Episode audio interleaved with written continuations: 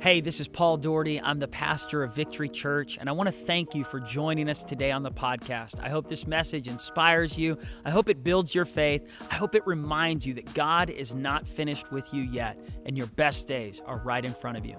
Enjoy the message. Come on. Well, hey, we have been in this series called St. Paul, and this is one of my most favorite series we've ever done as a church. How many y'all were here last week for part one?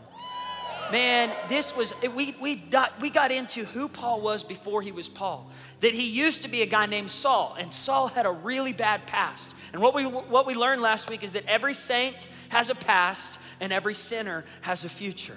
I don't care how sanctified you look in this church, you got a past. You got a BC, a before Christ. Something that maybe you're not proud of, some things you've done. How many of you know there's a past in your life that maybe you're, you're thankful for the amazing grace of God? And if you're not raising your hand, there's an altar call at the end, and you can be honest and repent for lying. The truth is, none of us in this room come in here uh, with the perfect past. I almost want to put a sign on our door when people come in that says, No perfect people allowed here. Because the truth is, all of us are being prepared for who God's made us to be. And if you, you might say, Well, Paul, I mean, I am perfect in Christ. Christ perfects us, not our performance, not what we've done. And so we come in here, we all are in need of the grace of God. And what we find in the life of St. Paul is that this dude had a past that needed a lot of grace. The same guy that would later on write about the amazing grace of God needed to figure out that it wasn't all about his works. He was a strict Pharisee, he did all the religious duties. And so I want you to turn in your Bibles to Galatians chapter 1, and you can get loud. We get loud when we open up the Bible. And I want to talk to you about what God did in Paul's life after he got saved. Today, I want to talk to you about the process. Everybody say process. The process. For everything in our life, there is a process. There's a process of preparation. Farmers know this that there's a process of sowing and reaping. That if you want to get a harvest, there's a process of, of uh, tilling the soil, preparing it, laying down the seed, right? There's a, there's a season, a process of preparation before you see the harvest in your life. What we're to learn today in this season of Paul's life is that God privately prepares us before he publicly promotes us. He privately prepares us, that, the, that God shows us through the life of Paul that there's always a private preparation before there's a public promotion. Private preparation precedes public promotion. All of us in this room have desires, dreams, ideas, things that God's called us to do one day. How many of you guys are waiting on something right now in this season? You're waiting, right? Some of you are waiting to have children. Some of you are waiting to get married. Where's all the singles in the house? All right? Come on, look around, look around, scope out the territory. All of us in this room, we're waiting on something. We're waiting on a spouse, or you're waiting on children, or maybe you're waiting for your children to grow up, or maybe you're waiting, you know, you're waiting on a promotion, you're waiting on increase, you're waiting on a check in the mail, you're waiting for a job. All of us are waiting on something. Ashley and I, right now, we are waiting on our third child to come, right? So we are pregnant right now, or she's pregnant, not me. And, uh, but I had something to do with it. Come on, Jesus. TMI, too much information. But, uh, cleanse your thoughts in Jesus' name. Holy Spirit, help us right now. Y'all are like, what language is he talking? It's a language I'm going to talk about in this series the language of the Holy Spirit. Paul talks about the gift of speaking in tongues. And we need it. It's not a gift for 2,000 years ago, it's a gift even for today. But Paul had a past. He was a saint with a past, a sinner with a future. God was transforming his life. So he gets to Galatians chapter 1, and what we're going to discover here is Paul leads us into the process of preparation. Galatians 1, verse 11, he says, I want you to know, brothers and sisters, that the gospel I preach is not of human origin. So he says, I didn't get this from a bunch of philosophers. Peter didn't teach me this. Matthew didn't teach me this. The guys who followed Jesus didn't teach me this. I got this straight from Jesus himself. Can I tell you today? God doesn't want you to have a revelation just from somebody else's revelation. God wants you to have a personal revelation of who he is. In the world of so many sermons online and podcasts and YouTube, we can listen to everybody except for Jesus. And what God wants to do, He says, Paul, I've got revelation that's fresh from me for you. You don't have to pull it from TD Jakes, even though he's an amazing preacher. You don't have to pull it from this person. I've got something that I want to download in you that's straight from me. God wants you to have a personal, real, authentic, genuine revelation. So he says, I didn't receive it from man, nor was I taught it. Rather, I received it by revelation from Jesus Christ. He says, You've heard about my previous way of life. I love that Paul doesn't try to hide his past. He's like, Hey, listen, let's talk about it. I used to be a bad guy. I was a terrorist. I tried to kill the church. I killed Christians for a living. That's what I did. And yet God still saw potential inside of me. Can I tell you something? Those of you that are watching on the other side of that screen, God sees potential in you when no one sees any potential at all. When the world counts you out, God counts you in. Whom the world rejects, God accepts. And God says, I've got a plan for your life. I know your mind is a mess. I know your past is a mess. I know you've done some bad things, but I still have a plan for your life. You might have sinned right before you came to church today. You might have sinned even in our building. God still loves you. He still has a plan for you. He hasn't counted you out. He wants to use you for His glory. Just like Paul was saying, listen, I had a bad past, but God, but God. Everybody say, but God. Right? So he has this but God moment. But when God, who set me apart from my mother's womb, you've been set apart since the day you were born even before you came into this earth, God set you apart. You might have done some bad things, and maybe some people did some bad things to you but it has not discounted God's calling on your life. He said, He called me by His grace. Now, hold on, I want to stay right there. He didn't call me because of my wealth. He didn't call me because of my good looks. He didn't call me because of my family, my connections. He didn't call me because I had the skills to do this or that.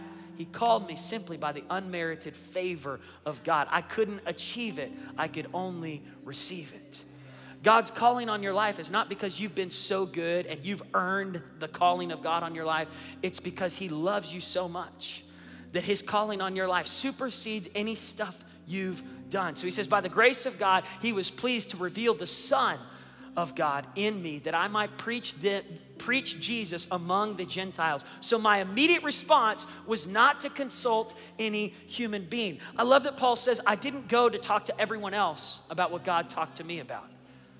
When I'm preparing a sermon to preach to you, one of the best things I can do is shut the door and have private time with God. It's so important when God speaks something to you that you don't try to get everybody else's opinions about it.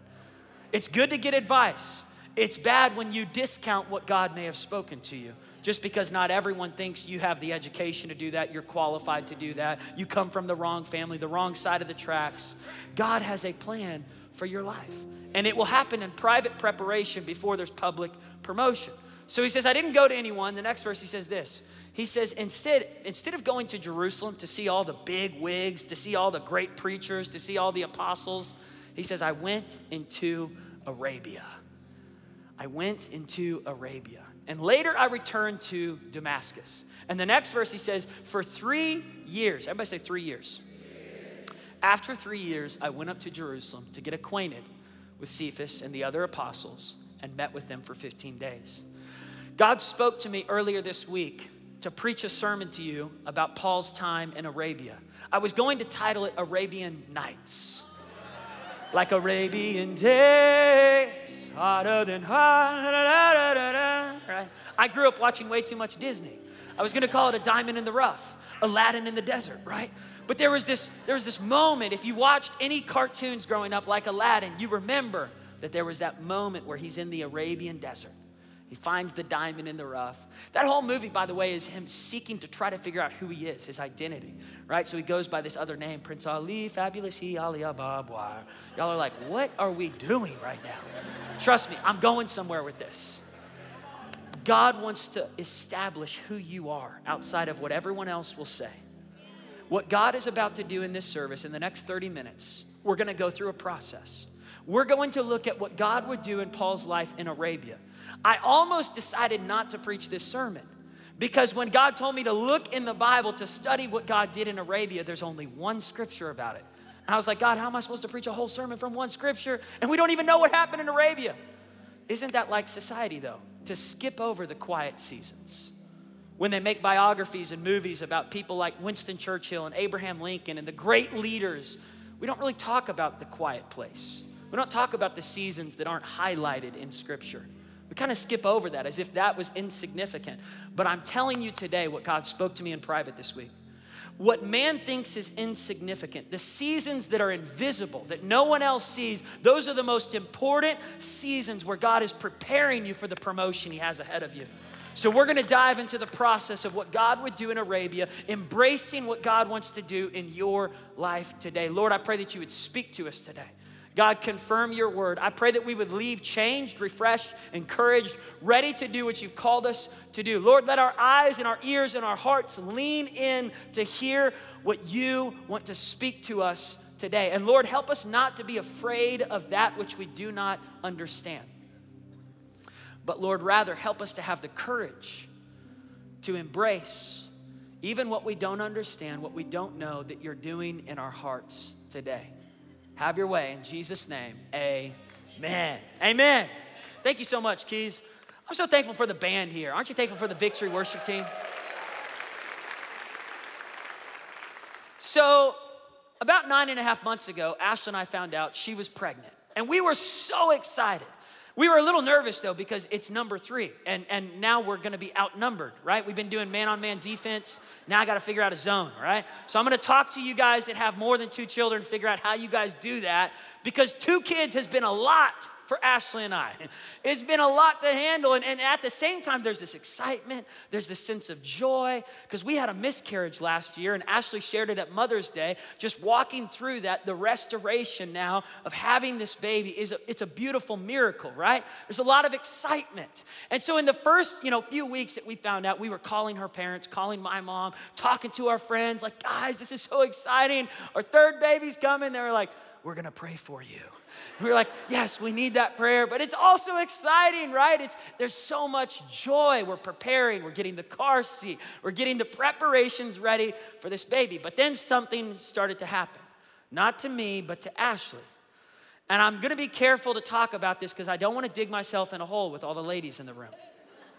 So I'm watching my wife's facial expressions out of the corner of my eye here to see if I got the green light here. But something started changing. Her body started developing and making room for this new baby that was being born. So her belly started to make room, started to get a little bigger, right? Her back started hurting a little bit more. Her feet started swelling. She was a little nauseated in the morning, the second trimester, going through all of this. And if we were to take all these symptoms that we see that are happening and go to the doctor and go, What's happening? Why is she feeling this way? He would laugh. And he would say, It's part of the process, right? These things are normal when you're giving birth to something new. This is part of the process. Everybody say it's part of the process.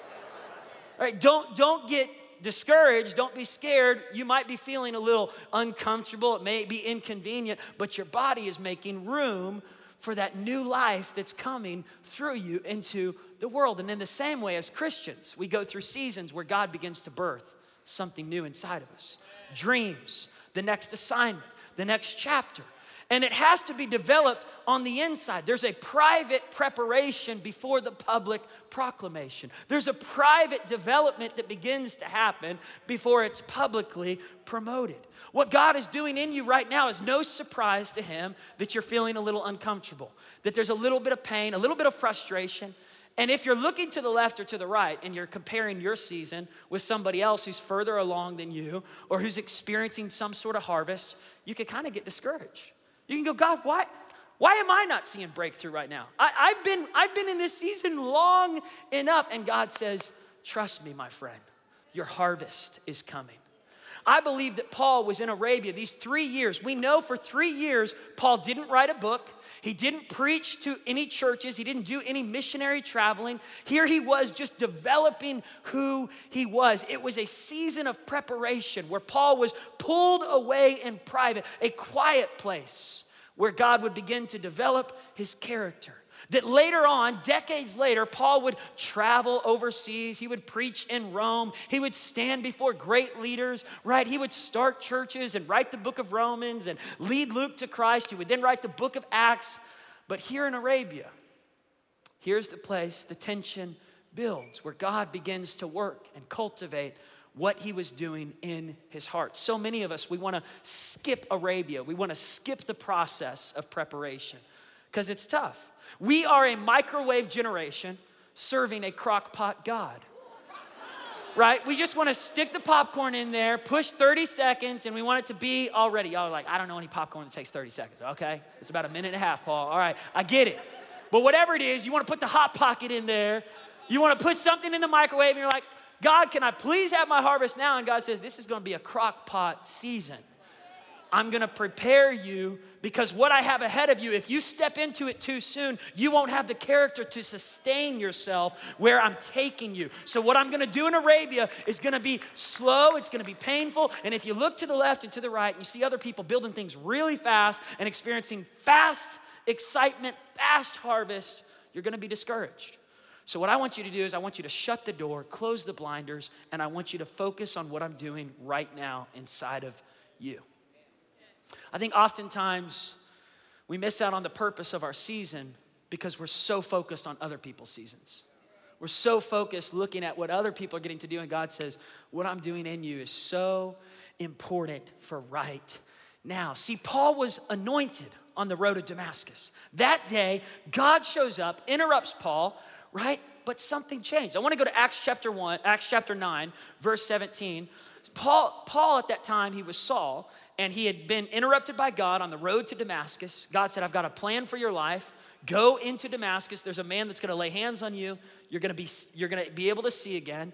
So Ananias lays hands on Saul. Scales fall from his eyes. He can finally see again. He's baptized. Holy Spirit comes inside of him. Regains his strength. He starts preaching, right? And verse verse 20 it says he starts preaching to friends. Starts preaching to people right there in Damascus, but watch this. Everyone who heard him were astonished and they said, isn't this the guy that was doing bad things? Like, don't we know about his past? Who is he to preach to? Uh, don't we know the stuff that he's done? And sometimes in our life, we're anointed for something, but we're not yet appointed for something. We have the anointing to do it, but God says, I, I need to pull you back for a second. I need you to sit down, be humble, right? I need you to let me work on the inside you before you step out too soon because if you step out before it's time, you're going to experience a lot of criticism and you won't have the character and the identity established to be able to handle the criticism that's going to come. So what we don't see in the book of Acts is Arabia. Luke doesn't doesn't mention Arabia. Again, Luke represents so many of us unintentionally, we only highlight the highlights. We only keep the focus on the highlight reel of Paul's life, but Paul mentions it.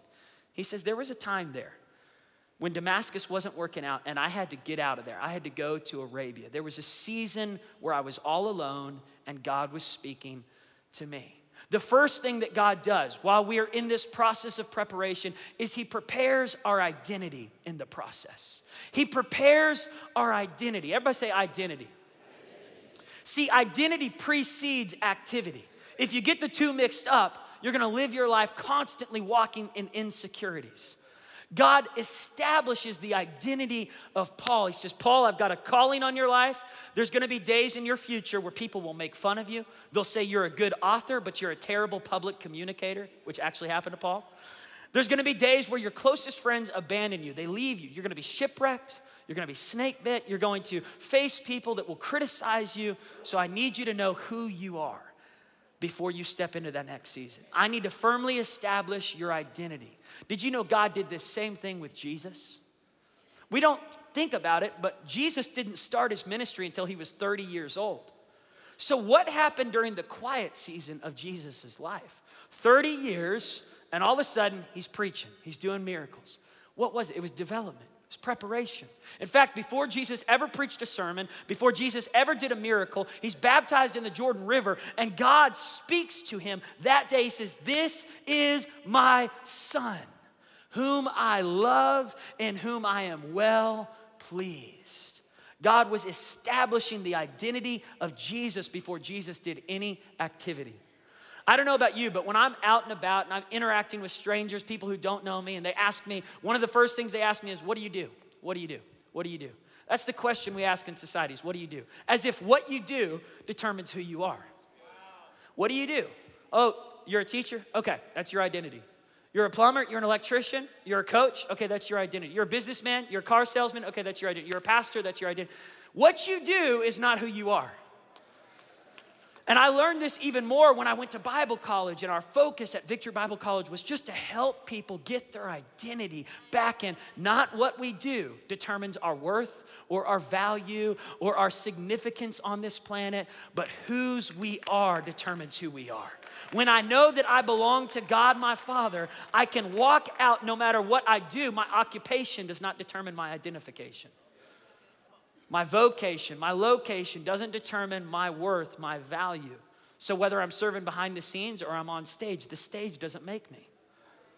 The stage just reveals who I already am. So then, if I walk out on the stage and I don't have a firm identity in Christ, then I'm constantly crumbling at the criticism or the compliments, right? I'm living by the pride of compliments or the discouragement of criticism.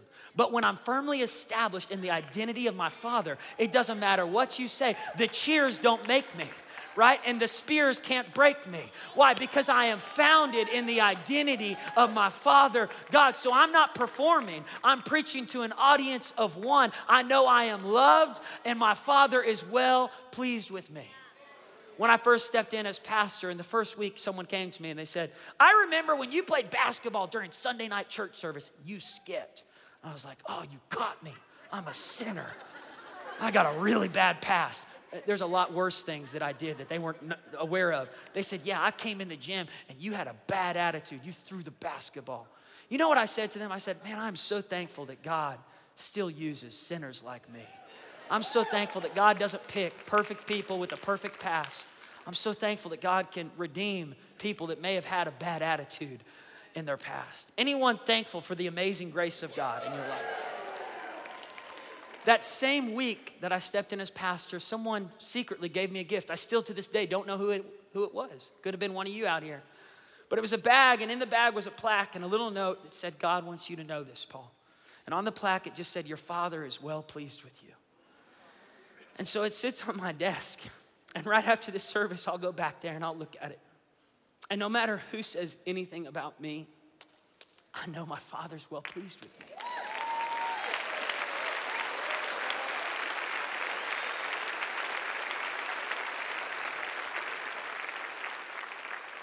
There's days where I feel like I'm not qualified.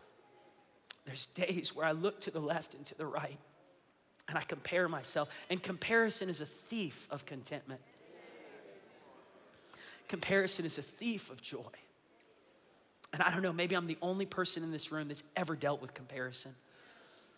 But if you have, you know what I'm talking about. Sometimes you feel so unworthy, so like you're missing out. And God says, Hold up, hold up. The process I have you in, Paul, is so beautiful. I know it's painful, but it's required, it's necessary. And I know you may see other people that get to do more than you and have more than you. But the race I have for you is a long race. It's a long road of obedience. It's not gonna be sexy, it's not gonna be flashy. I'm not the God of flashy, I'm the God of faithful. So it's gonna be brick by brick. So here's what God does in my life and what he wants to do in your life is he's got you on this road of just establishing your identity. You may be right now in the dark. You may be in an Arabian season where no one knows the potential that's inside you. Isn't it amazing that Paul was living in Arabia and I guarantee you the people that were around him had no clue that this dude was to write 13 books in the New Testament. You don't know who you're sitting next to. Turn to the person next to you and say, You don't know who you're sitting next to. you don't know. There's more than meets the eye. And I imagine Paul just step by step. What good is it to build a house really fast if you don't lay the foundation right? If you skip the shortcuts, that house is gonna collapse. I used to, and I still do, honestly, battle these feelings of wanting things to happen fast, fast, fast, fast. Come on, microwave, please. And, and the older saints in the room are probably, y'all are like, he's preaching to the choir. We get this. We're just thankful a young lad is finally figuring it out, right? a little young lad. uh, but I, I believe the day will come where I'll look back and I'll go, thank you, God, that you didn't give that too soon. Thank you, God, even though it was painful, even though the road was long and it took a lot longer than I would have hoped for us to get that thing done, for us to see that breakthrough, that miracle, God says the long road of obedience, right? That step by step, the identity that I'm firming up and establishing in you is so important for the promotion I have ahead of you. The second thing that God does is God prepares our perseverance in the process. I want to borrow a scripture that Paul would later on write in his life, Romans chapter 5, verse 3. And I believe Romans chapter 5, verse 3 carried a little bit of inspiration 20 years prior to him writing it when he's in Arabia. Some of us don't, don't believe this, right? That God will be birthing things in our lives that won't be seen publicly for another 20 or 30 years. I believe the things that Paul would write later on in his life carried a lot of inspiration from the quiet season in his life that nobody else saw that the private preparation was preparing the one day public proclamation he would make at Philippi and Colossia, Thessalonica, to the Romans, right? That God was doing something in Paul's life, preparing perseverance. There's things God is writing on the inside of me right now that won't be in my first book. They'll be in my fifth book. They'll come out 20 years from now, right? It's too soon for me to talk about it. Everybody say, let it marinate. There's something that God's doing in you that he's preparing you for perseverance. So in Romans chapter 5, verse 3, he says this He says, We glory in our sufferings because we know that suffering produces perseverance. The word perseverance means steadfast, it means patient, it means the ability to endure, it means stamina. Everybody say stamina. Stamina means you've got the ability to stick with something long enough beyond the feelings of wanting to quit right? And we're in a generation right now of quick quitters. And, and I don't mean to knock on my generation, but for some reason, we've got, we've got to change the labels that have been placed on our generation. The only way to change the labels is to change the behavior, change the actions, recognize who we are. We are a generation, we have to lean in and refuse to leave something just because we're not seeing fast results. We've got to choose to set the example. I want my kids one day to say, Dad was so good I don't want them to say, Dad was so good at quitting everything that didn't work out so fast. right? No one wants their kids to say that. I want my kids to say, Dad had stamina. Dad had perseverance. Dad had a steadfast spirit. I hope when Liam's 25, he says, Dad didn't quit everything he started. Dad knew how to stick to it. He had a grit about his life that when everyone else was criticizing, he just stayed faithful to what God had asked him to do. There's something about perseverance that births in us a Christ like spirit. Christ had perseverance, right? To go to the cross, he's pushing past all the stuff that's coming against him. He was focused, headed towards the cross. There was a perseverance. Later on in Paul's life, we see that he was marked by his perseverance. Shipwrecks couldn't stop him, snake bites couldn't stop him, mean people couldn't stop him, right? Jail uh, cells couldn't stop him, being shackled in chains couldn't stop him. He found a way to keep persevering. How many of you guys love watching the Rocky movies? Anybody seen the Rocky movies? There's like six of them, right? And uh, I think about how there's this moment in, in a lot of his movies, he puts on the headband, right? Things get serious when the headband comes on. He starts training, right? Come on. He starts working.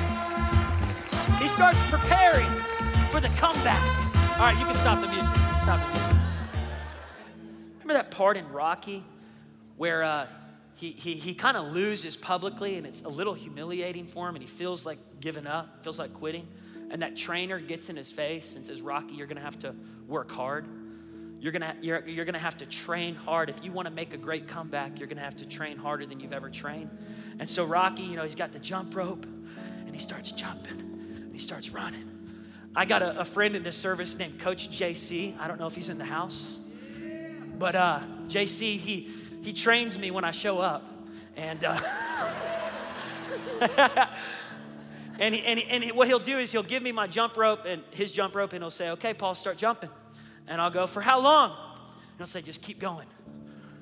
When do I stop? How long am I going? He goes, Just keep going. What's he doing? He's building in me stamina. He's trying to teach me that it's not about how fast you can finish. It's not about how fast you can get to the finish line, it's about sticking with something. It's about having the discipline to stay with it when you feel like giving up. It's time for me to start doing the work behind scenes, private preparation before the public promotion. See, there's steps to the next season God has for you. There's steps in every season to get to the next place God has for you. As a kid, I used to play video games Mario, Donkey Kong, Super Nintendo. Come on, those are the good old days. And I remember playing these games. And I remember getting one, I was in one game, I had beat each level and I was getting to the end of it. I had been working hard for like five months. Y'all like, what? Anyone who doesn't play video games always makes fun of the people that do. All right, so, but I've been working hard on these levels and I'd been, you know, figuring out all the ways to beat each level. Finally, I get to the end of the game. And I remember I got to the end, it said, you have to go back three worlds and repeat a level because you missed a clue. And I was like, what? So I go back and I'm trying to play this certain level to figure out what they're talking about. It took me so many times to finally figure out there was a hidden clue that I missed.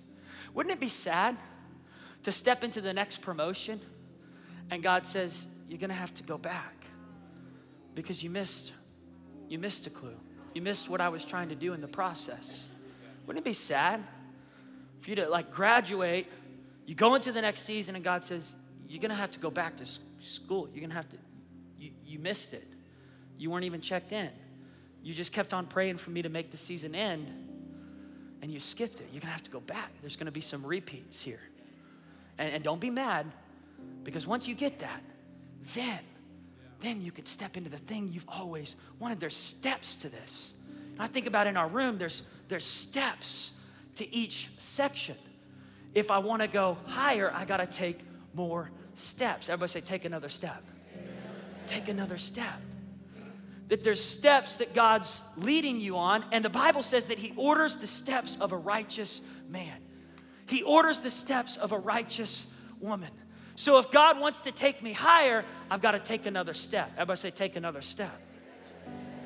And sometimes, Stephen, my man, sometimes God says, in order to go higher, you got to take a, a step lower.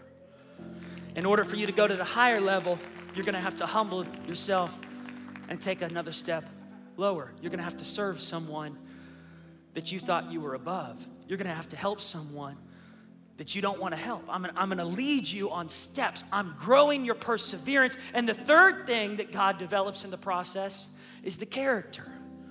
Number three, He, he prepares our character in the process. So, number one, He prepares our identity. Number two, He prepares our perseverance.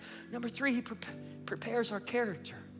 It says in Romans chapter 5, verse 4, that this perseverance now produces character. Everybody say character. Character is who you are when no one's watching.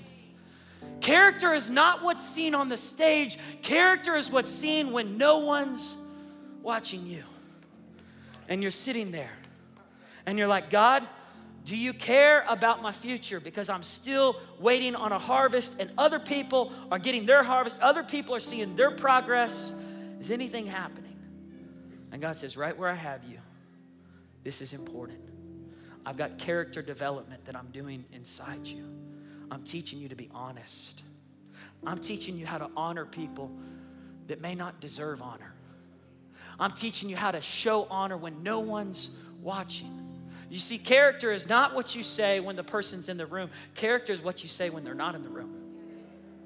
Don't tell me what they said about me. Tell me why they were so comfortable to say it to you. Are you a trash can for gossip? Do people come to you and just share the most negative things about others? Because that could be a character flaw. How's God gonna take you to the next level if you can't even honor the people on the level that you're on? God says, I will not promote you until you allow a private preparation of character development. So it's gonna be frustrating. There's gonna be times where you're sitting in the dark in Arabia. There's gonna be times where it's Arabian Nights. You know, the thing I think about, I said it earlier and I was joking, but a diamond in the rough. Ashley, can I see your ring? A diamond in the rough. I spent my entire life savings on Ashley's ring. Come on. I worked hard, all my lawn mowing money. I remember when I was 22 and I just, I went to Israel Diamond Store here in Tulsa and I took all my money out of the bank. I said, I want to buy my wife a ring. And the guy was like, All right, let me see what I can get you. And he said, Let me tell you something about diamonds. They don't start off looking pretty. Every diamond starts off in a rough place. What separates a piece of black coal from a diamond is just that one has been through more pressure. One has been through more pressure. I want to take a closer look at this. Why this diamond is so shiny and pretty is because it's endured pressure, pressure, heat. It's gone through a cut, cutting process. Some of you right now are in this. And if you wish it away and go, man, I just, I just wish God would speed up my process and give me my promotion, just graduate college, just get this season over, advance to the next level. I'm trying to beat the game. And God says, don't, don't, don't, don't, don't shortcut the process. Other people are buying things, buying their platform. God says, you're going to build your platform. You're not going to buy it. And building takes a lot longer than buying. Building, I'm going to lay a foundation. It's going to be a long road. There's going to be times where you're frustrated, but I'm cutting and I'm, I'm heating up. God is not the God of pain. Don't misinterpret what I'm saying. That's not my theology. God is not the author of sickness and darkness. God's a good God. The devil's a bad devil. God, but what God does do is he takes what the devil meant for harm and he turns it into something good. So every attack, every trial, every struggle, every temptation, all the suffering, and there is suffering in following Christ that God does promise us in the New Testament, but all of that, there's a preparation process. I look at my friend on the front row, Joel Stockstill. Joel, will you stand up? We're so honored to have you in the church today. The son of Larry Stockstill and his wife, Amy. If you just knew the story, the testimony of his life, he shouldn't even be alive today, but but God has continued to spare his life. God's continued to save him. Some of you shouldn't even be alive today, but God's continued to deliver you from accidents, calamities, tragedies. And, and for some of us in this room, we're going, why did I have to go through that season? Some of you in this room, you've walked through failed marriages. Maybe you're walking through a season right now where you're not even sure if your marriage is going to work out. And maybe you feel like you're unworthy or unqualified. Does God even have another spouse for me? Can I tell you today? That if you will submit to the process that God wants to bring you through, God has so many greater things on the other side of your obedience. Today's obedience will affect tomorrow's harvest. But you've got to submit, you've got to say, Lord, whatever you're doing, I surrender. The only way to succeed is to surrender. The only way that you're gonna see the diamond be made and be beautiful is if you surrender to the pressure. I feel pressure every week. I feel pressure every week as a dad, as a husband, as a pastor, getting up here to preach. And if I ran from the pressure and said, God, please take the pressure away, it's just too much the responsibility to, to, to, to pastor the church and to be involved in the school and the Bible college and the camp and the Dream Center and be, be doing all these things and be a daddy to a two year old and a four year old. God says, Don't run from the pressure, Paul. You were born for the pressure. And if you'll surrender in the midst of the heat and the pressure and the intensity, what I have in front of you is beyond your imagination. But you got to surrender. Number four, what does he do? He prepares our hope in the process. So he prepares our identity, he prepares our perseverance, he prepares our character. Number four, he prepares our hope. So going back to Romans chapter 5, verse 4, it says, Perseverance produces character, character produces hope. And now, verse 5, hope will not put us to shame. It won't disappoint us. God's love has been poured out in our hearts through the Holy Spirit who has been given to us. Hope means I'm waiting expectantly. Hope means I'm on my tippy toes for what God's about to do. Hope means I'm on the edge of my seat, that I've not lost heart, that God has something greater in store for my future. Is there anyone that has hope in this place this morning? Maybe you're here right now and you don't have hope. Maybe you could use a refill of hope. Maybe you feel like your cup of hope is running dry and you're saying, God, I, I could use some hope. I've been feeling discouraged. I've been feeling overwhelmed. Maybe you've been caught in comparison. God's saying, stop all of that stuff that's been weighing you down. It's time to lean in for what I'm about to do. God's, God's wanting to birth something new. You know, two weeks ago, I came to my wife. I said, Babe, let's have this baby. And she was like, Sure, Paul, I'll just have the baby, right? Like I get to decide. And just go and stick my head in there and tell the baby to come out now, right? The baby's gonna decide. The natural way, the baby's gonna decide. So she was like, Please stop putting the pressure on me to have the baby right now. It's gonna come, it's gonna come. It's gonna come when it's ready. It's gonna come when he's ready. So we thought she was to have it. We actually went to the hospital and they said, He's not ready yet. You're, you're getting closer, you're getting closer. I would say to some of you in this room, You're getting closer. You're getting so close. You're getting so close. So many people quit right before the fourth quarter, they, they quit right before the finish line. God says, Don't quit, don't throw in the towel, don't skip this process. So a few days ago, I said, Hey, you ready? Ashley, you ready to have the baby now? She goes, Again, I'll tell you when it's time to go to the hospital. Just wait. We want that baby to stay in the oven as long as he needs to, right? We don't want it coming out too soon. There's something about the development process that when the baby comes, we want him healthy. We want him crying, keeping us up at night. No, I'm just kidding. But uh, there's a timing. God has a timing. I want you to stand your feet all over this room. God has a timing. I didn't even get to the end of my notes, but I just sense the Holy Spirit speaking to some of you in this place right now. As you're standing all over this place, I will say this next week is going to be my favorite week so far of this series. You need to bring a friend, bring 10 friends with you to church next week. It's a good sermon for people that aren't used to church. Come next week. But I got to say this as we finish up Paul here. It says before he went to Jerusalem, he had to be lowered in a basket outside the wall of Damascus. There were threats coming against his life. People were trying to kill Paul before Paul wrote a book. The enemy will always try to kill you before you start your public ministry. The enemy came after Jesus in the wilderness, trying to thwart the purpose before. The enemy came after Moses when he was in a basket, right? And, and, and Pharaoh was trying to kill all the babies in the land. The enemy came after David with spears from Saul. The enemy will always turn up the heat right before the breakthrough. If you felt an increase of heat and pressure, I'm telling you, you're about to see your breakthrough. So the heat stirred up on Paul, the pressure stirred up on Paul. They lower him in a basket connected to a rope out of Damascus, over the wall, in the dark. All I can imagine is Paul just thanking God God, you're not finished with me yet. He who started this work in me will be faithful to complete it, and my God shall supply all my riches according, all my needs according to his riches and glory in Christ Jesus. And he's working all things together for good God, you're with me. You're with me in the dark. You're with me in the valley. You're with me on the mountaintop. Paul would go to Jerusalem. Barnabas would vouch for Paul. Paul would begin his public ministry, but there was three years in Arabia. It was a preparation time. God may have you in that process right now.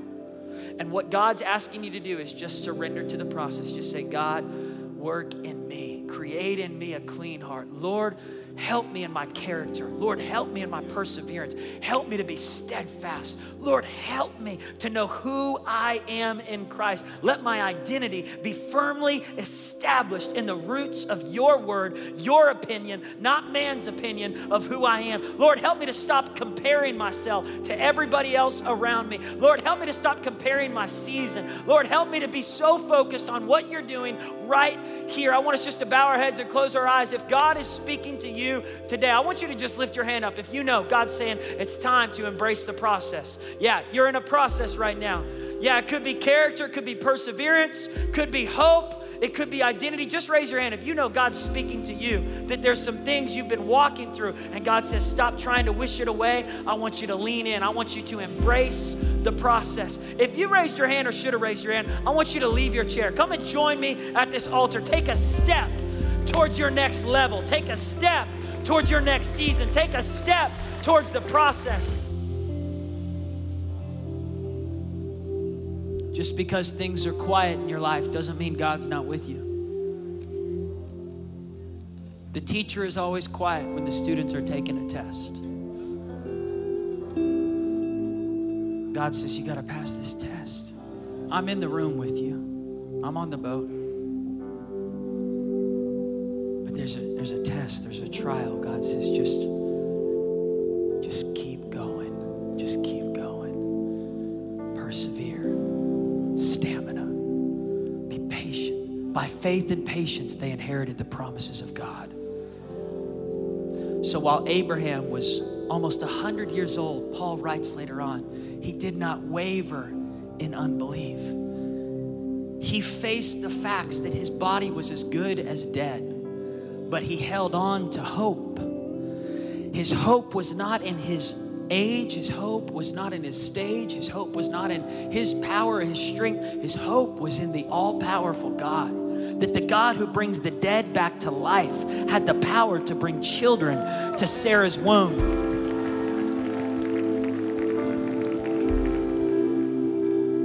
Some of you that have been believing to have children, God says it's time to release your faith. Maybe you're here and you say, Paul, I've had so many miscarriages. I don't even want to try again. But God says, don't, don't lose hope. If God's put a promise in your heart, He intends to bring it to pass. God is not your problem, He's your answer. And if you'll lean in and stop running every time God wants you to linger in His presence, don't be in such a hurry to get out of God's presence. God said there's something about when Hannah lingered in the presence of God, that's when God gave Hannah the son, Samuel. She stayed in the presence of God. She wept. Her tears were seeds that would produce a harvest of joy. Some of you are sowing in tears right now, but you're about to reap a harvest of joy. You've been sowing with tears. God says, I've watched every tear. I've got every tear. I got a bottle of your tears. There's a harvest of joy on the other side of your obedience, your surrender to forgive, to love, to stick with it, to persevere. God has not forgotten you. I remember right before I stepped in as pastor, my mom had been leading our church for five years, and I was watching her, her perseverance, her stamina, her steadfastness, just that long road of obedience. And there were a couple times where she said, Paul, you ready? And sometimes I was like, yeah, I'm ready. And then other times I was like, no, this does not look fun. I would not want to do what you do. And she said, Paul, did God call you? Did God call you? And I would remember, yeah, November 22nd, 2009, MD Anderson, Texas, Houston, Texas. The night my dad passed away, I remember God saying, Serve your mom, serve the church, get ready, you're gonna pastor. She said, That's all you need. God's called you. God will grace you for the weight and the responsibility. God's gonna grace you for this next season. Don't forget your calling. Don't forget your calling. God has called you, He's got a promise on your life. The promise will be yours through faith and patience. If you'll just keep being patient, keep persevering.